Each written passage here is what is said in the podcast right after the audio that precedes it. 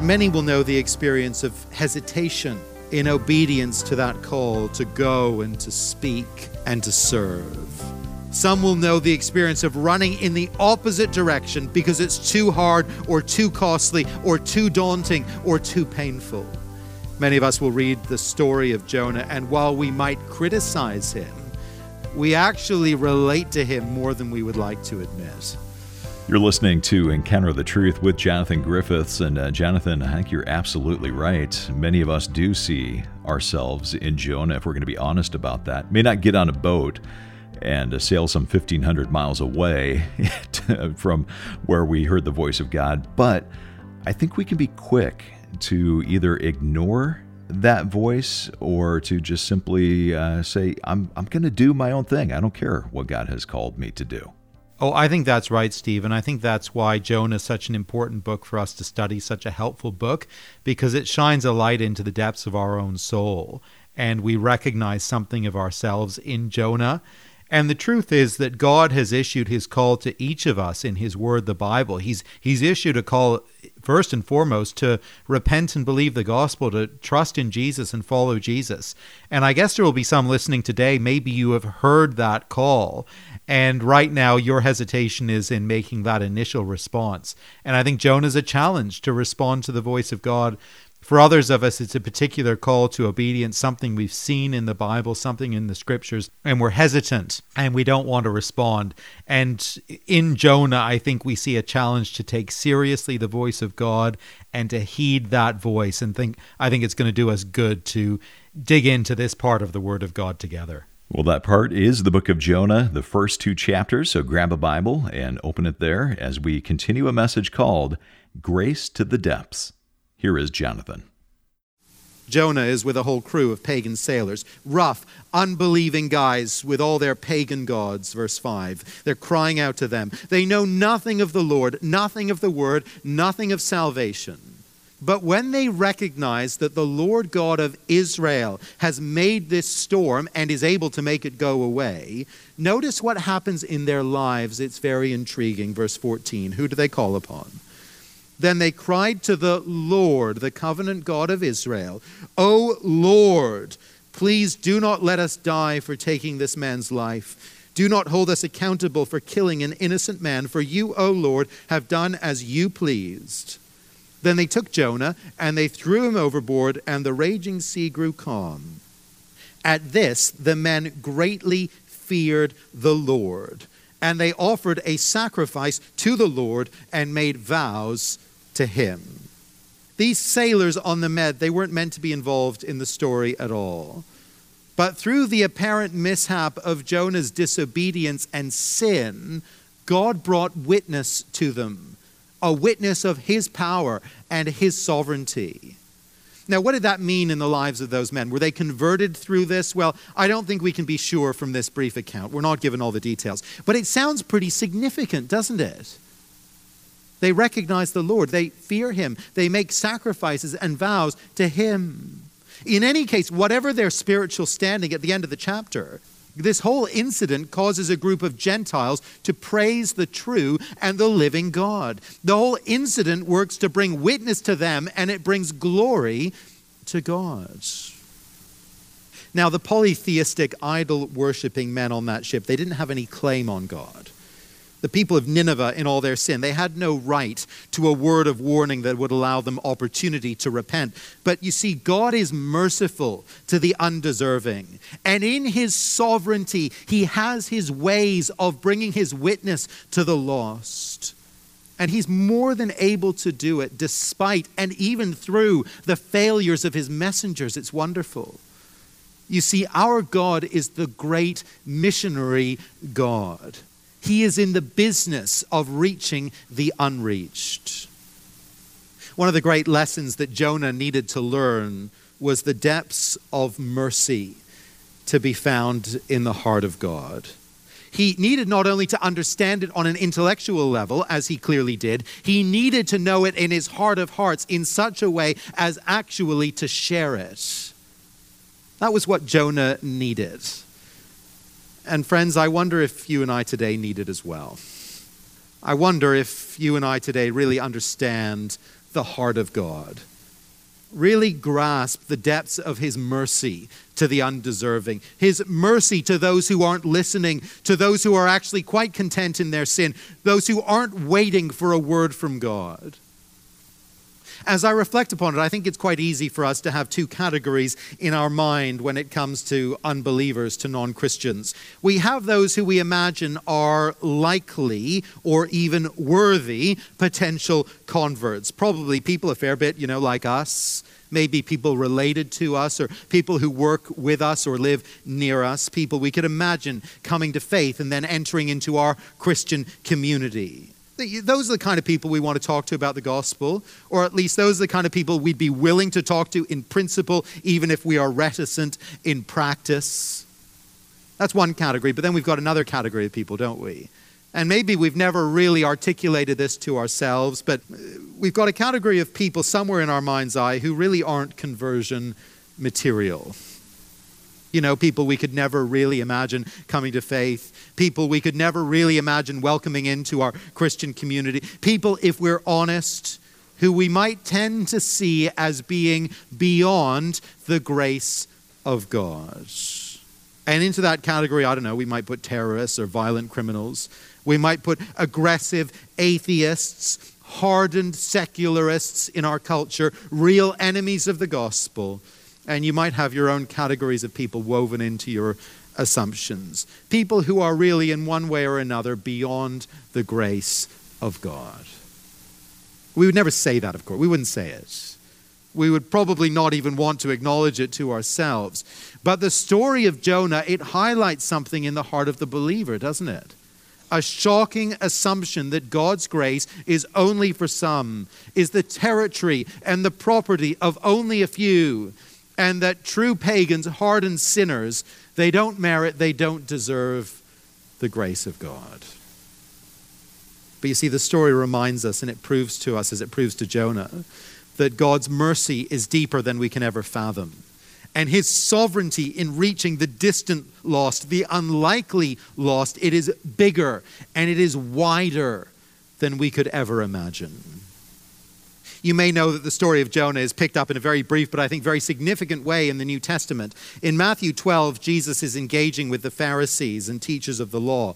They want a miraculous sign from him. And in response, Jesus says to this to them, Matthew twelve, verse thirty-nine, "A wicked and adulterous generation asks for a miraculous sign, but none will be given it except the sign of Jonah.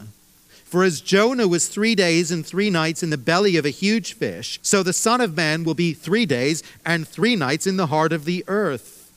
The men of Nineveh will stand up at the judgment with this generation and condemn it, for they repented at the preaching of Jonah. And now one greater than Jonah is here." In the story of Jonah, God worked sovereignly and perseveringly to get his prophet to the lost people of Nineveh. And on his way, he got his prophet to the lost people on that boat. God made it happen. But Jonah's journey is just a faint foreshadowing of the greater journey of the greater prophet, the journey that happened against greater odds and at much greater cost. To what lengths will God go to reach a lost people, to bring his mercy and to bring his grace to those who do not deserve it and who are not seeking it? Well, God will go to the cross in the person of his Son. He will come, he will live, he will go down to the grave, he will rise again. He will bear in himself the cost of human rebellion. He will pay the penalty for sin. He will do all that is needed to save even the most distant and the most unlikely soul. See, those are the lengths to which God will go. And so, friends, where do you and I need to learn afresh the heart of God? Where does our sense of merciful concern for the lost need to stretch, and where does it need to grow? Where does it need to grow in light of the mission of Jonah, in light of the mission of the one who came, greater than Jonah, to seek and to save the lost? There may be some here today, I don't know, and you feel that you're beyond the grace of God. Maybe you feel you, you know, you've done too much, or you've gone too far ever to be reached by the forgiving, redeeming kindness of God. Well, if that's you, and there may be some here who feel just like that today, if that's you, see and learn from God's heart for these sailors, from God's heart for Nineveh. See that in Christ he reaches out to you. He calls you from rebellion, and he offers you grace today. Grace that you don't deserve, grace that you could never earn, but grace through the one who came even to die for you, that you might be rescued. Here in this wonderful, in this surprising story, we see that the sovereign God is merciful to the undeserving lost. And next, we see that the sovereign God is merciful to his undeserving servant as well. When we were living in London, there was a spate of burglaries in our neighborhood. It was kind of petty crime and nothing much more. But it got a bit of media attention. One night, the crooks had a bit of an embarrassing time when they decided to target a house that belonged to a B B C journalist. This guy was involved in the nature programming wing of the B B C, and he had a, a webcam set up in his in his backyard there, uh, live streaming to capture shots of foxes who like to hang out there in the night. So, so there is this thing streaming globally. This B B C journalist had quite a number of followers, I think. There was this webcam streaming globally, and there were these wonderful shots published in the paper the next day and on the news of these two hapless crooks looking completely ridiculous, completely silly, kind of creeping around in this backyard for everyone to see. And you look at that footage and you think, you guys are ridiculous. I mean, it makes you cringe to see them embarrassing themselves like that. It was quite funny, but well, watching Jonah in action here, it strikes me it can feel a little bit like that. I mean, he couldn't look more ridiculous if he tried. Just notice again what he's up to. Verse three, he runs away from the Lord. He gets on a boat. We're told to flee from the Lord, like that's going to work. He thinks that if he gets on a boat, hunkers down below deck and sleeps this whole thing off, he might manage to evade the Lord's call on his life. The Lord might not notice, or the Lord might forget or something. When that clearly doesn't work, he eventually accepts the obvious. He's going to go for a swim, and this probably isn't going to end well for him. You see, we look on in bemused wonderment, really, at his folly, incredulous at his behavior. Now, it's easy to see the absurdity of his ways, and I think the book is written in such a way that we're meant to see the absurdity of his ways.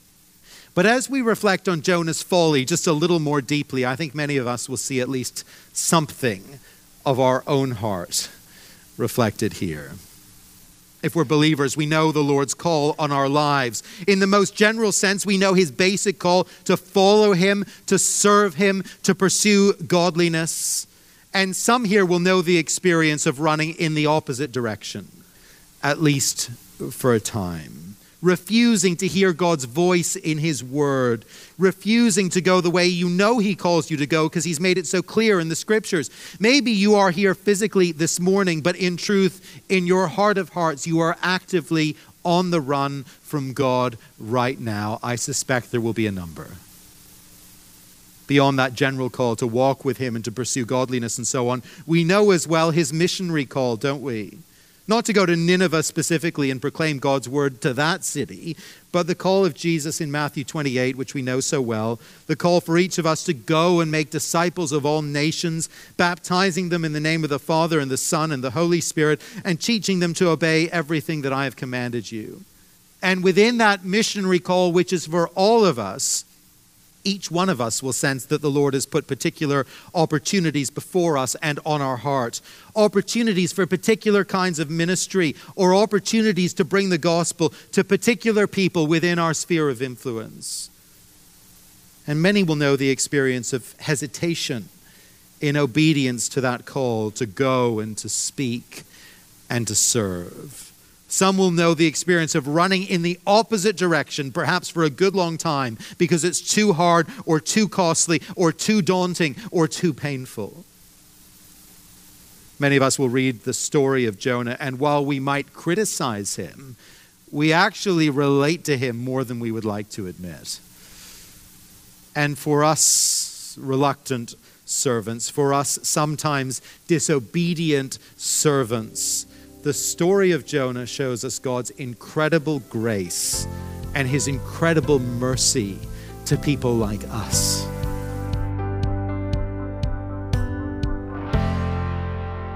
You're listening to Encounter the Truth with Jonathan Griffiths and a message called Grace to the Depths. It's the first message in our series by that same title as we're taking a look today at Jonah chapters one and two. Maybe you missed part of today's broadcast, you have to leave early, or you joined us late, or you just want to go back and listen again. You can always do that at our website, which is encounter the truth dot org. You can stream the program or download an M P three for free. But whether you listen online or through the radio, it's made possible through your generosity. So thank you for giving to and supporting this ministry. We'd love to send you, as our way of saying thanks, a book that Jonathan has picked. It's called The Names of Jesus, written by Bible teacher Warren Wiersbe. And it's our thank you gift to you for your financial support this month.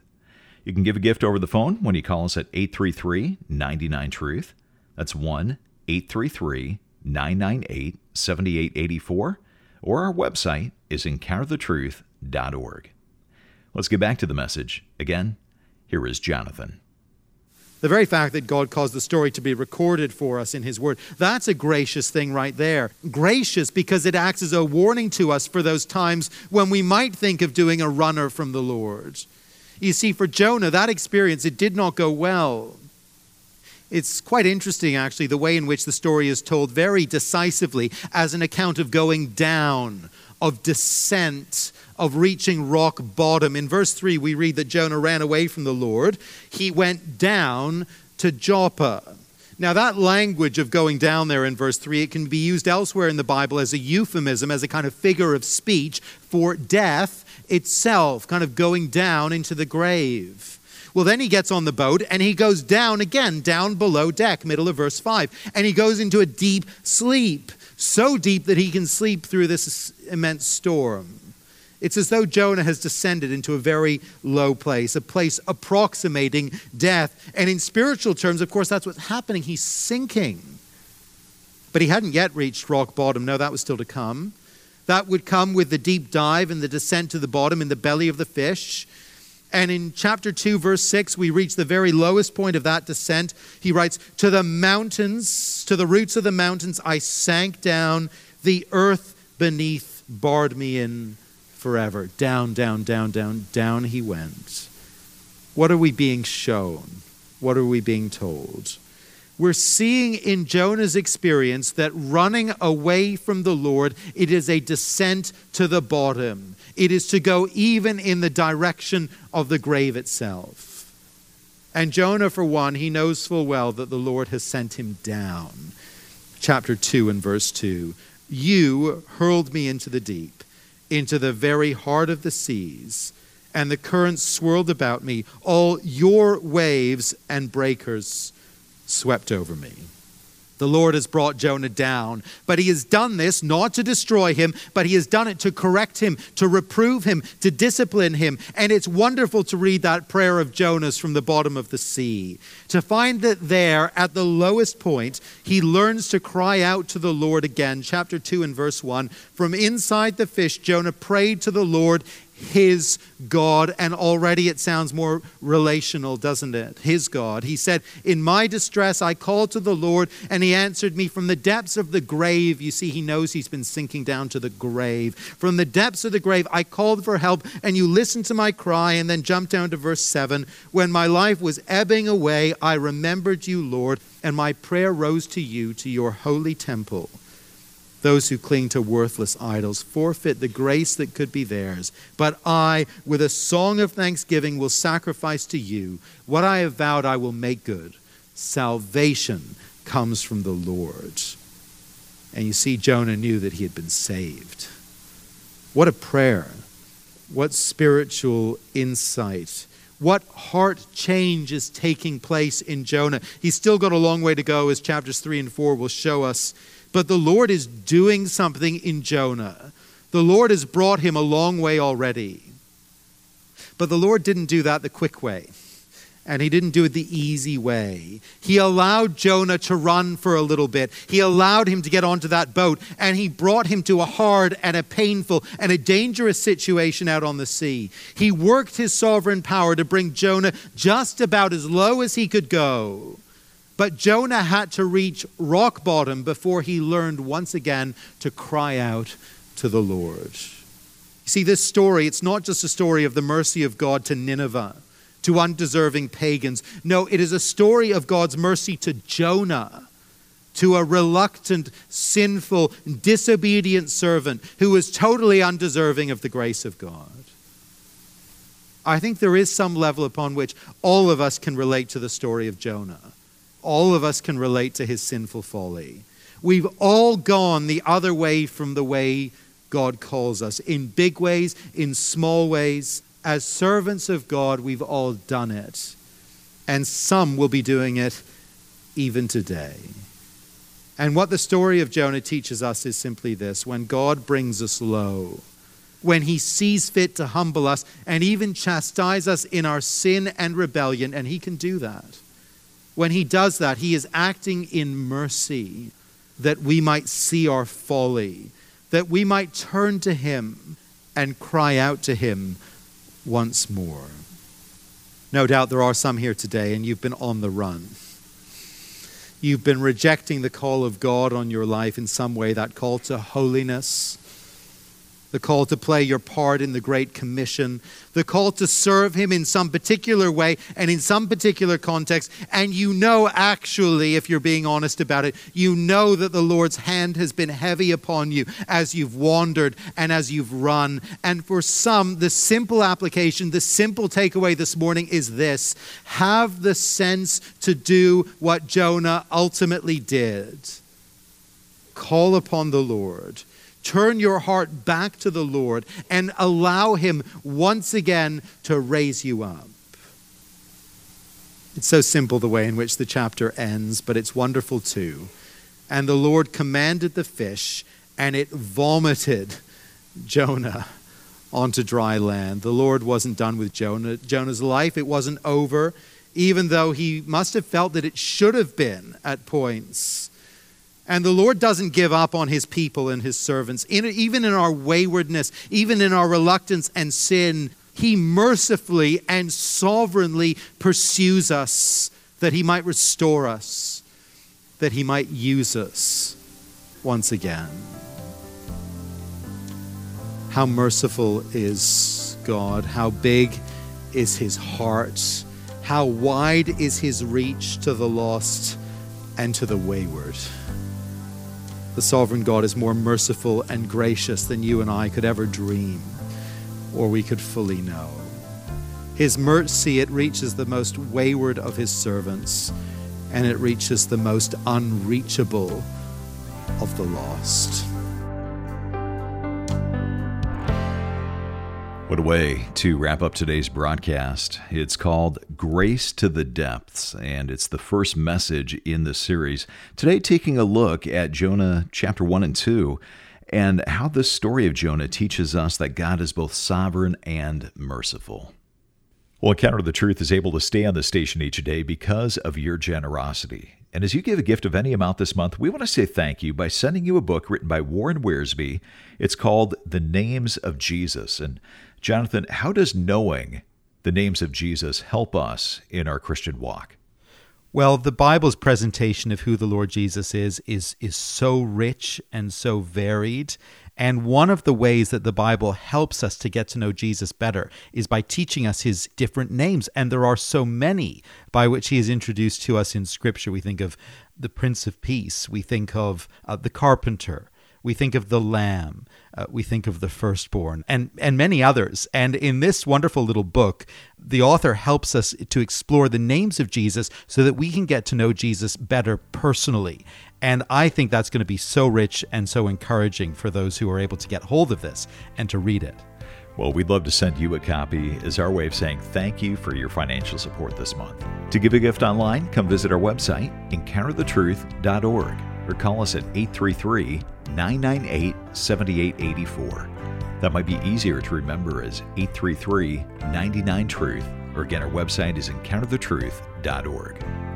For producer Mark Brenna and our Bible teacher Jonathan Griffiths, I'm Steve Hiller. Thanks for listening, and I hope you'll join us next time.